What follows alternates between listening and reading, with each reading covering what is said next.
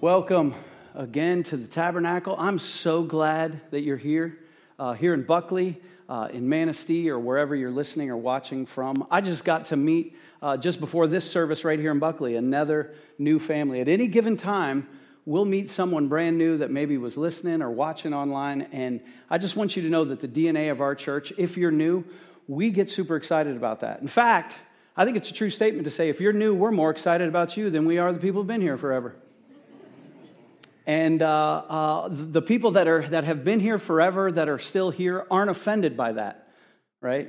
The ones that have been here forever that got offended by that, they left a long time ago, right? So, and, and the reason that we get excited about that is we're super excited when people uh, become a part of our faith community, or people that are far from God, or people want to dive deeper into His Word, or just have a community of believers they can worship with. When they find a home, we get excited about that. Before we get going in 1 Samuel um, chapter 23, I do want to make one shameless plug, and I want to do it this way. Back in the day, back in the day, right, when we used to walk to school uphill both ways in the snow, barefoot for fun, uh, church used to be open on Sunday morning and on Sunday night and on Wednesday night. That's just kind of how things happened. And, uh, uh, you know, times change. It's not always a good thing, it's not always a bad thing, but times change, people's rhythms change, and, and now it's a little bit different. Uh, uh one of the reasons uh, that we first did away from Sunday school at this church was because we had a lack of space.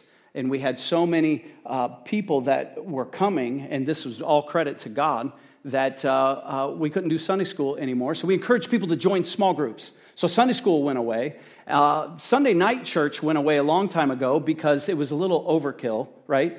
Uh, you, would have 300 people on a Sunday morning, and then 10 really committed would come on Sunday night. Come on, you know which 10 they were.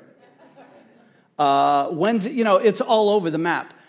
And you might be wondering, well, besides uh, a weekend service, where do I get my little pick me up? Here's where the shameless plug comes in. We've started a podcast. I don't know if you've heard about it or if you, just by show of hands here in Manistee. Anyone here checked out the podcast at all? I don't know. The podcast is a blast. If you don't know what a podcast is, join the new millennium and uh, ask one of your kids or one of your grandkids. It's, uh, the short version is it's basically a radio show. It's basically a way to do Sunday night church or even Wednesday night church whenever you feel like it. And it could be on a road trip. Um, it can be when you're painting the house. It can be on your way to work or school or what have you. And you can always pause it when you're done with it. So I just wanted to say that is a couple of us get to be a part of that. And it is as fun as a weekend service for us. It is just, yeah. So I don't know. You don't have to watch it if you don't want. But if you do, it's on Spotify, it's on the app, wherever you listen to Tabernacle sermons, you can also get the podcast. And what we're probably most excited with that, it's a place where you can hear people's testimonies. Not the short, crazy version, but the long, deep dive of how God changes lives. And God uses that to teach us, to encourage us. So uh, if, if you're looking for something, I encourage you to go there. Has everybody got that? Are we good? All right, if you have a Bible, if you'll go ahead, uh, we're in our study in 1 Samuel. Uh, we're in chapter 23. And uh, if you haven't been with us, what um, uh, you probably need to remember is the same way we've been introducing the last couple weeks. David is on the run, and Saul is out to kill him. So Saul has murder on his mind. Saul's sin has led him astray He's trying to preserve himself, preserve control, preserve power. God's already lifted his hand of blessing. He's removed his Holy Spirit. He's anointed another who now has the Spirit. And uh, uh, Saul's not having it. And David is forced to run. And in fact, in the message last weekend that uh, both Pastor Seth and Pastor Tim shared with us, uh, we saw how far Saul's sin took him. Remember, this was a man who was anointed king and given everything, including the Holy Spirit of God. Where did we see him last week? Butchering 85 priests in cold blood. And if that wasn't enough, he then went to their village, a village of Nob, where every man, woman, and child was also put to death. He's become a butcher. That's a massacre All because his sin has led him this far. And so that's where we pick up the story in chapter 23. David is still on the run, and, and David's begun to get a little bit of a following. Every ragamuffin and renegade and mercenary and vagabond is kind of hanging out with him, and he's like Robin Hood in the, you know, with his merry men. That's who he is. So here we go. Starting in verse 1. Now they told David, Behold, the Philistines are fighting against Keilah and are robbing the threshing floors. Therefore, David inquired of the Lord, Shall I go and attack these Philistines? And the Lord said to David, Go and attack the Philistines and save Keilah. But David's men said to him, Behold, we are afraid here in Judah. How much more then if we go to Keilah against the armies of the Philistines? Then David inquired of the Lord again, and the Lord answered him, Arise, go down to Keilah, for I will give the Philistines into your hand. And David and his men went to Keilah and fought with the Philistines and brought away their livestock and struck them with a great blow. So David saved the inhabitants of Keilah. And so, uh, the, if we pause right there, essentially, David hears that the Philistines are on the raid again. They're, they're raiding these border towns, and he's already on the run. So he sees an opportunity to kind of continue the fight. Even though he's running from Saul, Saul's trying to kill him. He's got people sent to try to kill him, and he's hearing about the massacre of these priests. David asks God, Hey, should we intervene here? And he hears from God. And by the way, we don't know exactly how. Did he hear an audible voice? Was it an impression? Is it that priest boy that he brought along that has one of those uh, uh, Old Testament prophet vests, the ephod that used the rocks, you know, the Purim and the Thurim to help him? We don't know. But it's clear because there's no wasted words in Scripture. He asked God, Should I intervene? God said, Yes. And if you do, I'm going to be with you. And so that's what he does. And he saves the town. Pretty cool. You guys with me so far? All right. Verse 6. When Abiathar, the son of Ahimelech, had fled to David in Keilah, that's the priest's son, he had come down with an ephod in his hand. Now it was told Saul that David had come to Keilah. And Saul said, God has given him into my hand, for he has shut himself in by entering a town that has gates and bars. And Saul summoned all the people to go to war and to go down to Keilah to besiege David and his men. David knew that Saul was plotting harm against him, and he said to Abiathar the priest, Bring the ephod here. Then David said, O Lord, the God of Israel, your servant has surely heard that Saul seeks to come to Keilah to destroy the city on my account. Will the men of Keilah surrender me into his hand? Will Saul come down as your servant has heard? O Lord, the God of Israel, please tell your servant. And the Lord said, He will come down. Then David said, Will the men of Keilah surrender me and my men into the hand of Saul? And the Lord said, They will surrender you. Then David and his men, who were about 600, arose and departed from Keilah, and they went wherever they could go. And when Saul was told that David had escaped from Keilah, he gave up the expedition. And David remained in the strongholds in the wilderness, in the hill country of the wilderness of Ziph. And Saul sought him every day, but God did not give him into his hand. And so we see another miraculous escape. And, and the way it plays out is David has rescued this village, this place called Keilah, but then uh, Saul gets wind of it, and so he motivates the army, mobilizes the forces. We're going to go get David. Do you see the personal vendetta here? This is where the in the vernacular, Saul has gone completely red eyed, right? We're going to go attack our own city in order to get this one that I'm insecure and afraid about. And when David gets word, he summons the priest, bring that ephod thing, that Old Testament. I want to get distracted by that here. But he asked the Lord, Is Saul coming down? And if he comes down, are these people who I just saved going to give me up? And God says, Yes and yes. Yes. Saul's coming. He's coming for you. He's coming to kill you. And yes, these people you just saved, they're going to give you up. But it's, it's, it's pretty important. It's pretty key. If you look in verse 14, it says, And Saul sought him every day, but God did not give him into his hand. Who's still in control here? God's in control. Try as Saul may, God's not going to allow it. We keep on. Verse 15. David saw that Saul had come out to seek his life. And David was in the wilderness of Ziph at Horesh. And Jonathan, I love this part, and Jonathan, Saul's son, rose and went to David at Horesh and strengthened his hand in God. And he said to him, Do not fear, for the hand of Saul my father shall not find you. You shall be king over Israel, and I shall be next to you. Saul my father also knows this. And when the two of them had made a covenant before the Lord, David remained at Horesh, and Jonathan went home. And so remember, we said a few weeks ago that when David and Jonathan parted, that's the last time that they would uh, be on the same side, but it wouldn't be the last time that they would see one another. Jonathan just leaves his dad. We don't know how he knew, we don't know how he got through, uh, but on his own, he goes and finds David in the wilderness of Ziph.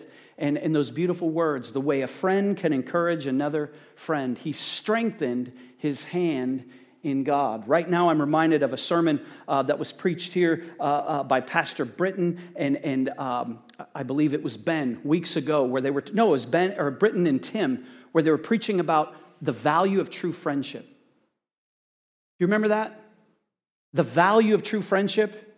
And one of the points they drove home is we think we have a lot of friends because we have a lot of followers on social media, but those aren't really friends. And if you can have just a couple friends that you can really count on, do you have friends like that? I don't want to rehash that message, but Jonathan risked a lot to go visit his friend David. And if there's no wasted words in Scripture, it says, and strengthened his hand in God, strengthened him on the path, encouraged him at a cost to himself. We don't see Jonathan going, man, it's so hard. My dad's crazy, man. You've caused me a lot of problems. No, I'm here to encourage you. You're going to be king, and I'm going to be right next to you. Even my dad knows this. Now, Jonathan couldn't see the future. Jonathan didn't know that he wouldn't stand beside David. That's getting ahead of the story. The point is, he encourages him and that friendship. So, verse 19. Then the Ziphites went up to Saul at Gibeah, saying, Is not David hiding among us in the strongholds at Horesh on the hill of Hachilah, which is, is south of Jeshimon? Now come down, O king, according to all your heart's desire to come down, and our part shall be to surrender him into the king's hand. And Saul said, May you be blessed by the Lord, for you have had compassion on me. Go make yet more sure. Know and see the place where his foot is, and who has seen him there, for it has told me, me that he is very cunning. See therefore and take note of all the lurking places where he hides, and come back to me with sure information. Then I will go with you. And if he is in the land, I will search him out among all the thousands of Judah. And they arose and went to Ziph ahead of Saul. So David's hiding in the wilderness of Ziph, and now the Ziphites are going to sell him out. Wherever he goes, there's someone that wants to make a little money or get a little bit ahead or, or find an advantage some way. And these people are basically going to the king saying, We'll sell him out to you. And Saul's excited about that. So excited, he gives them specific instructions. Now he's going to mobilize the army again and he find out every place he hides. Thank you for having compassion. And then the chapter ends this way. It says, Now David and his men were in the wilderness of Maon in the Arabah to the south of Jeshimon. And Saul and his men went to seek him. And David was told, so he went down to the rock and lived in the wilderness of Maon. And when Saul heard that, he pursued after David in the wilderness of Maon. Saul went on one side of the mountain, and David and his men on the other side of the mountain. And David was hurrying to get away from Saul. As Saul and his men were closing in on David and on his men to capture them, a messenger came to Saul saying, Hurry and come, for the Philistines have made a raid against the land. So Saul returned from pursuing after David and went against the Philistines. Therefore, that place was called the Rock of Escape. And David went up from there and lived in the strongholds of En Gedi. Now, I know that was a rather long chapter, and, and all it is is Saul in pursuit and David on the run. And you might be asking, hurry up and get to the point. What does this have to do with us? It is an ancient text and it is ancient scripture, but I wanted to read all of it so we could get a flavor of what is really happening. God has anointed David, had him anointed by the prophet Samuel. He has placed his spirit on him. He is to be the anointed king. He will be the savior of his people from their enemies. Meanwhile, this other one has been disobedient. The spirit has left him. He's gone completely red eyed, and we see all of these different incidences where God Himself is intervening. The first time, God tells him, Get out of there. You got to leave. Keilah. Saul's coming, and they'll sell you out. He's listening to God, and so he goes, right? And then we see uh, God not allowing David to be caught by Saul, no matter what Saul seemed to do. And in the last incident, even the people around him are about to sell him out. David and his merry men are on the run. We get to a place where he's almost cornered. They're, they're on either side of a ridge. All they have to do is go right over the top and it's over. And just at the last moment, do you ever have one of these moments? One of these just so happened last moments? right? Just at the last moment, a messenger arrives and says, We got bigger problems, Saul. I know you're out here in this little vendetta, but back where you're supposed to be fighting Philistines, they're raiding, they're attacking the towns. If we don't, if we don't go take care of that, we're to have much bigger problems with David. God saves him again. So, what does it have to do with us? I'm getting there. I think in this passage, I feel, I believe that we need to focus on Saul. Because I don't know about you, but I've read the Bible for too long where I'm the hero, where I'm David, where I'm the anointed one that's seeking the Lord and doing right and fighting the right battles. But when I'm really honest, what, what I really probably need more help with is the times that I've been just like Saul. Do you know what I mean when I say completely red eyed?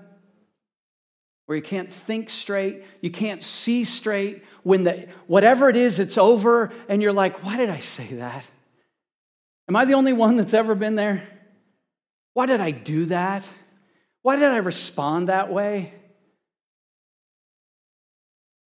You know, my wife and kids, they see me in all my unkempt glory at home. You know, they say more is caught than taught.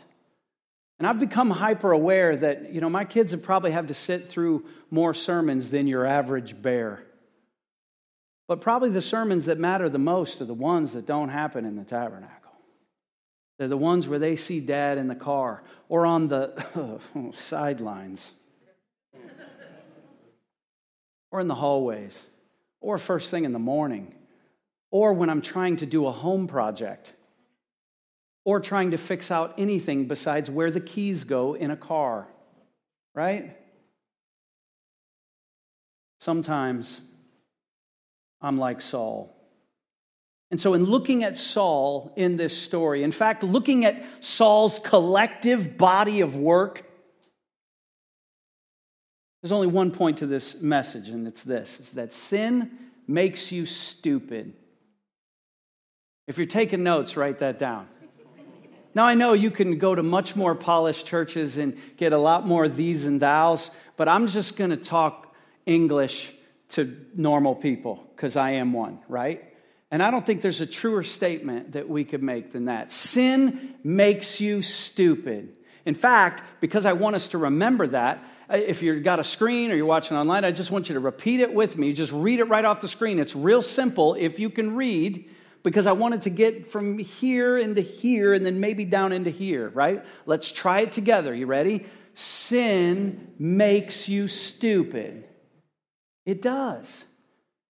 And while we're sane, we need to talk about it. So hopefully, the moments that we go insane, something might jog in our memory. Where do I get sin makes you stupid? Well, let's just look at four different verses. We see Saul's behavior. First of all, in verse 7. It says that, uh, um, you know, when it was told Saul that had David, when David had come into Keilah, he'd gone into that village, and apparently wherever that village was, if you were in it, it was easy to besiege because it had gates and it had bars, right? So it's a fortified city, and fortified's not always good. That means we can lock you in. And it says in verse 7 and Saul said, God has given him into my hand. Can we, what? How did Saul get there logically? You were told to obey and you didn't.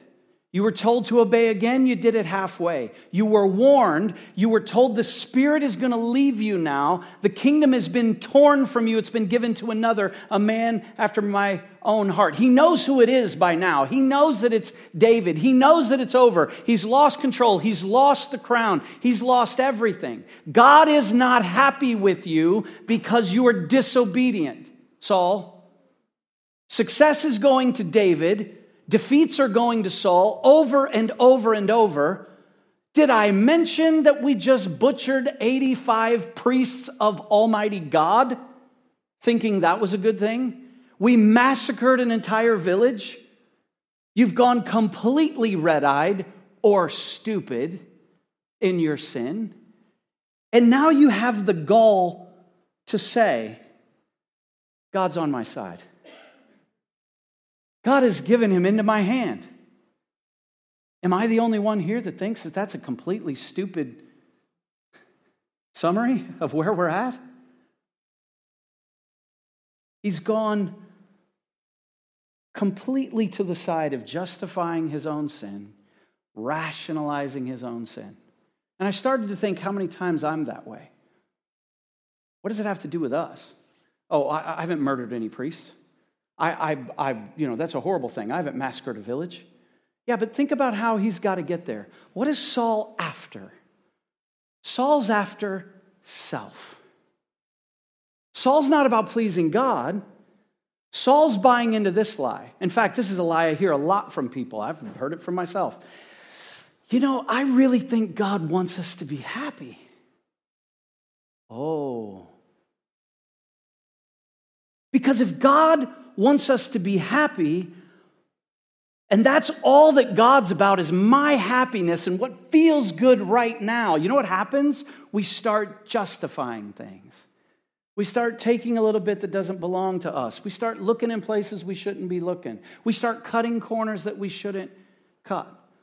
We start deciding that, yeah, I know that that's what God's law says, but I'm going to do it this way because you know what? I'm not happy and I need this in order to be happy. And God wouldn't want me to be not happy, now would He? That, tell me if I'm not right here. And I'm sad to say, in, in the 18 years that I've been a part of our church, I had a lot of conversations. And Tim and I have shared a lot of notes. And other pastors on our staff, we've shared a lot of notes. And one of the saddest things is when you're talking to somebody who's going to give up on 15, 20, or 25, or 30 years of marriage because he's not happy in the moment.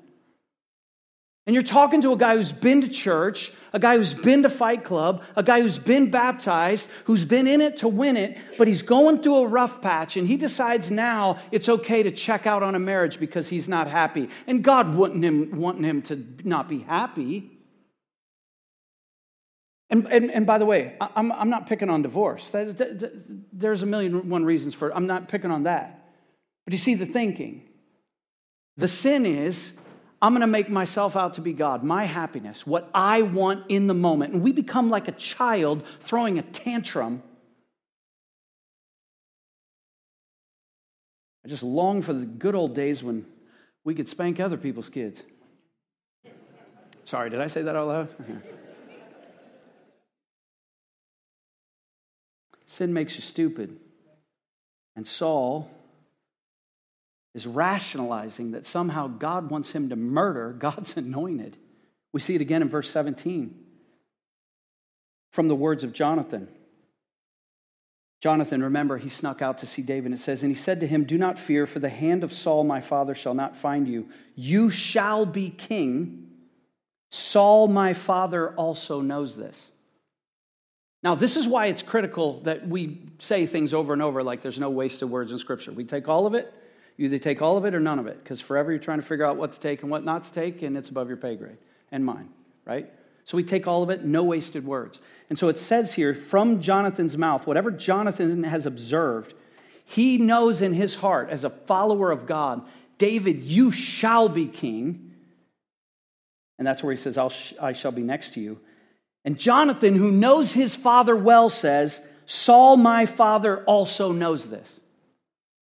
Well, then why is Saul trying to kill David? Because he's completely in denial. Have you ever followed a path knowing that what you're doing is wrong, but you just don't get off of it because of pride? Like you know deep down this isn't right. Have you ever had one of those out of body experiences, or is that only me? When it's like these words are coming out, don't say them, but they just keep coming.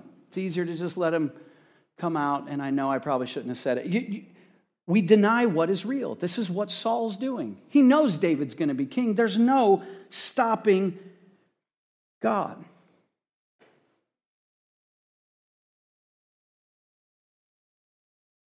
So he's rationalizing his sin. He's in denial. Then in verse 21, when those people came to uh, Saul and said, Hey, we know where David's hiding. We'll sell him out to you. He's, and Saul said, verse 21, May you be blessed by the Lord, for you have had compassion on me. Can we stop again and remind ourselves what Saul's trying to do? Commit a murder. He's, he wants to murder David. And he's, he's gaslighting everyone, including himself. I'm the victim here, right? I'm the victim here. It's like talking to my kids when they get a referral from school. Sorry, I probably shouldn't go there. But it, right, yeah, it's too close to home. So now he's promising people that, you know what, the Lord's going to bless you because you've had compassion on who's supposed to be the real king. This is addict behavior. This is the height of manipulation. He's asking all these people to be raging codependents and help me in my sin. No one's going to tell me the truth. You're really being blessed because you're helping me do what I'm not supposed to be doing. And then last, we see in verse 27 when God saves them by allowing the Philistines to come in. Verse 27 A messenger came to Saul saying, Hurry and come, for the Philistines have made a raid against the land. Do you remember what um, Saul was charged to do when he was first made king? Deliver his people from the Philistines. You had one job not to make a bunch of laws, not to make yourself look good, not to make yourself wealthy. You are to lead these people, protect these people, because these people are being oppressed and attacked by the Philistines. That was your job, Saul. So now he's completely distracted.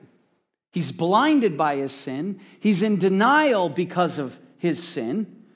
He's full of pride and self, so he's trying to manipulate others in order to accomplish his sin. And now, the little cherry on top, we're reminded that he's completely distracted from the mission of what he's supposed to be doing, namely, king and protector of his people. And now we've got cities being ravaged by the Philistines because you're off on a wild goose chase.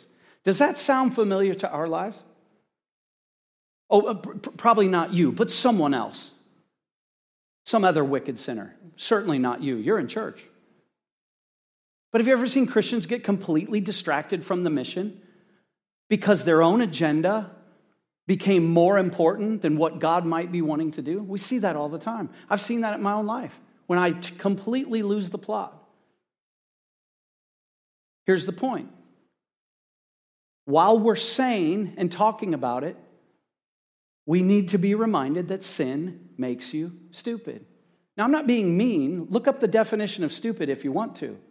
That means when you make unintelligent, rash, careless decisions, actions, or words. And it can happen because of a variety of circumstances. But when we see the shiny thing, we forget what's most important we want the shiny thing. We get distracted from the mission. We go in denial. We start justifying ourselves. We start believing, oh, God just wants me to be happy. And make no mistake, we're happiest when we're serving God, even when we're suffering. But when we chase after earthly happy, we miss out on joy. And Saul's completely lost the plot. You know, we've said this multiple times over and over and over. And we don't even know who first said it. In fact, we even repeated it for those of us who were at the men's retreat last weekend. Sin always takes you further than you want to go, it keeps you longer than you want to stay, and costs you more than you want to pay. That's the big giant stop sign in front of sin. It takes, it keeps, and it costs. It takes, it keeps, and it costs. You know, I'm reminded of the story that Jesus told of the prodigal son. The prodigal son was the son of a rich man. He was a son that asked his father for his inheritance early, and his father gave it to him. How did he get from that to, all right, I'm getting out of this small town, I'm leaving northern Michigan, I've got all this money? How did that turn into a pig pen? Sin made him stupid. And it's a little bit of that, and then I need a little bit more of that, and then you're sliding down the hill and you can't stop. And now you're broke, you're bankrupt, you got no friends, and you're living in a pig pen. It takes you further than you want to go. It always does. Keeps you longer than you want to stay. I'm thinking about the rich young ruler who came to see Jesus late one night, this great teacher, this man who had the very words of God on his lips, and he didn't want anyone else to see him. So he sneaks in and, and he has this conversation with Jesus, and he goes, What must I do uh, to have eternal life? And, and Jesus turns it back on him, and you know, he starts talking about the great commanded, loving God and loving people. And he says, Oh, I've kept all the commands since I was a young boy. But then he tries to justify himself. And Jesus sees where his point of need is. Do you remember this story? It's one of the saddest stories in the New Testament. Jesus says to the rich young ruler, He says, Okay, I'll tell you, if you want to justify yourself, do this. Go, sell everything you have, give it to the poor, and follow me. Sell everything you have, give it to the poor, and follow me. And we've talked before, that doesn't mean we all have to sell everything we have and just go walking around naked with nothing, following, look, look at me, I'm naked and following Jesus. Well, he said sell everything. Don't look at me like that. That includes this, I assume, right? Well, it says the rich young ruler went away very sad because he was very wealthy. How is that sin? The sin of idolizing his wealth and his position was keeping him longer than he wanted to stay. He was stuck. Here was a guy that was talking to God in flesh who invited him. You want to follow me? I'll make you number 13. You could be the 13th disciple. But I, I can't. Something's keeping me. Sin had made him stupid. He missed the chance. So it takes you further than you want to go. It keeps you longer than you want to stay. It costs more than you want to pay. One of the stories we don't like to talk about a lot is a story that Jesus told of another rich man. And this rich man lived his whole life with a poor man whose name was Lazarus. Not Lazarus who came back from the dead, a different guy, Lazarus, who always hung out outside of his home. And that rich man never shared any of his food, any of his stuff with that man. They both die. This is the story Jesus told. And the way Jesus tells the story is Lazarus, the poor man, went to heaven. The rich man who didn't help went to hell. And in the story, Jesus' story, it says that the rich man somehow could see the poor man Lazarus in the glory of God in the parable. And he begged, he begged that someone would send him a message that he would come bring him some water to touch the tip of his tongue just to get a little bit of relief. Remember that story? It's a horrible story with a lot of different angles about how horrible hell is and, and who you think might get there is not going to get there and who you don't think is going to get there is going to go to the other place and so forth. It's a frightening story, but here's the point it cost him everything. When we say sin costs you more than you want to pay, all you have to do is watch the news to see how many people they couldn't stop the slide. Once they started the slide with sin, just a little compromise, it took them to a place where they didn't want to go, where they never could have imagined they would go. Sin makes you stupid. It does. It makes you make stupid decisions, makes you pay exorbitant wages, um, exorbitant fines, price, and you find yourself in a place you never want to be. Is that heavy? We'll just leave it right there. We'll see you next week. No, I'm just kidding. There's a little bit of good news. Here's the good news. Remember what happened to David at the end of the story? God rescued him. He rescued him at a place that got renamed Rock of Escape. It doesn't matter if you're a Christian or not a Christian, there is a rock of escape. Do you believe that?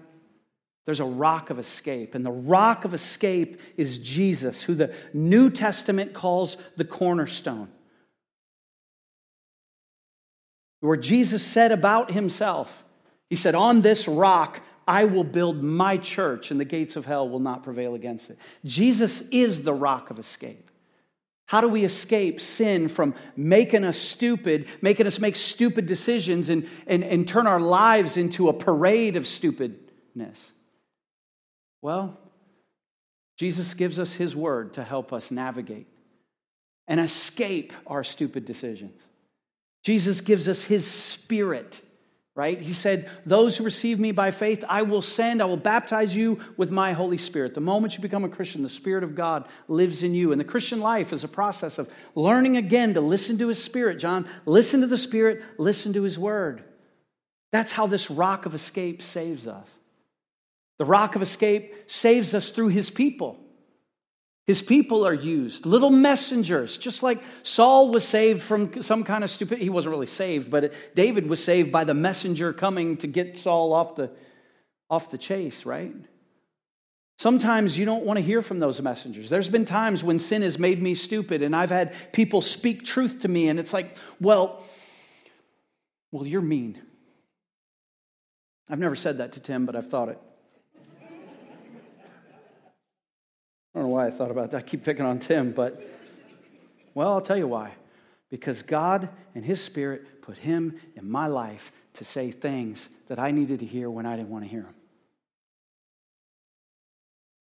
And I'm not, I don't have time to give you the circumstances of this, but I was about ready to make a horrible decision. and I'm the boss. And he looked me in the eye and said, Hey, John, have you ever thought about this? That it's not all about you?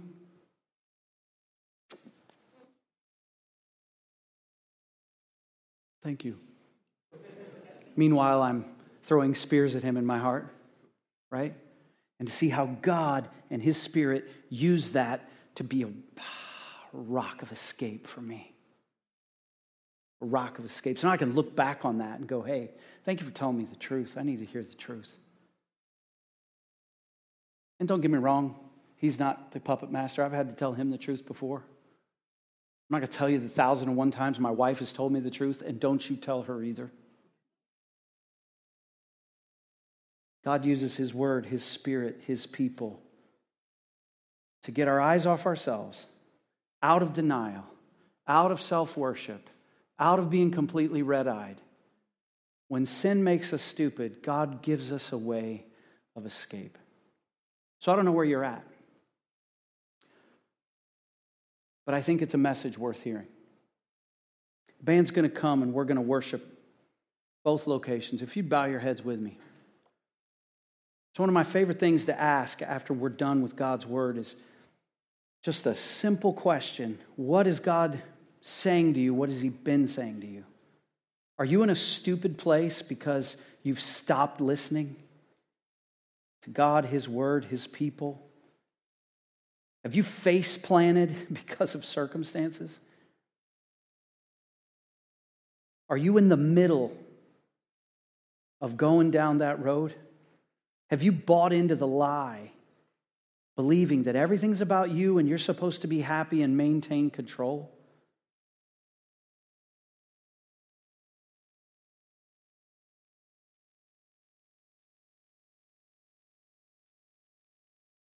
If you're a Christian, the drill is simply to repent, to turn from the stupid way back to the God way, to turn from making a mess before it's too late, and back to submission, surrender, obedience, and fellowship. God, we praise you and we thank you for who you are and for what you've done. God, I thank you for sending Jesus into the world to be our ultimate rock of escape, but also our rock of escape for every moment and every situation. That we can take our eyes off of ourselves, out of our own navels, and instead fix our eyes on Jesus. Thank you, God, that He is the author and the perfecter of our faith. Thank you, God, that for the joy set before Him, He endured the cross for me. He endured the cross for us so that He can be a worthy sacrifice and our worthy King who forgives and welcomes us home. God, it's in your Son's name, Jesus, that we pray. And, church, if you agree, say amen.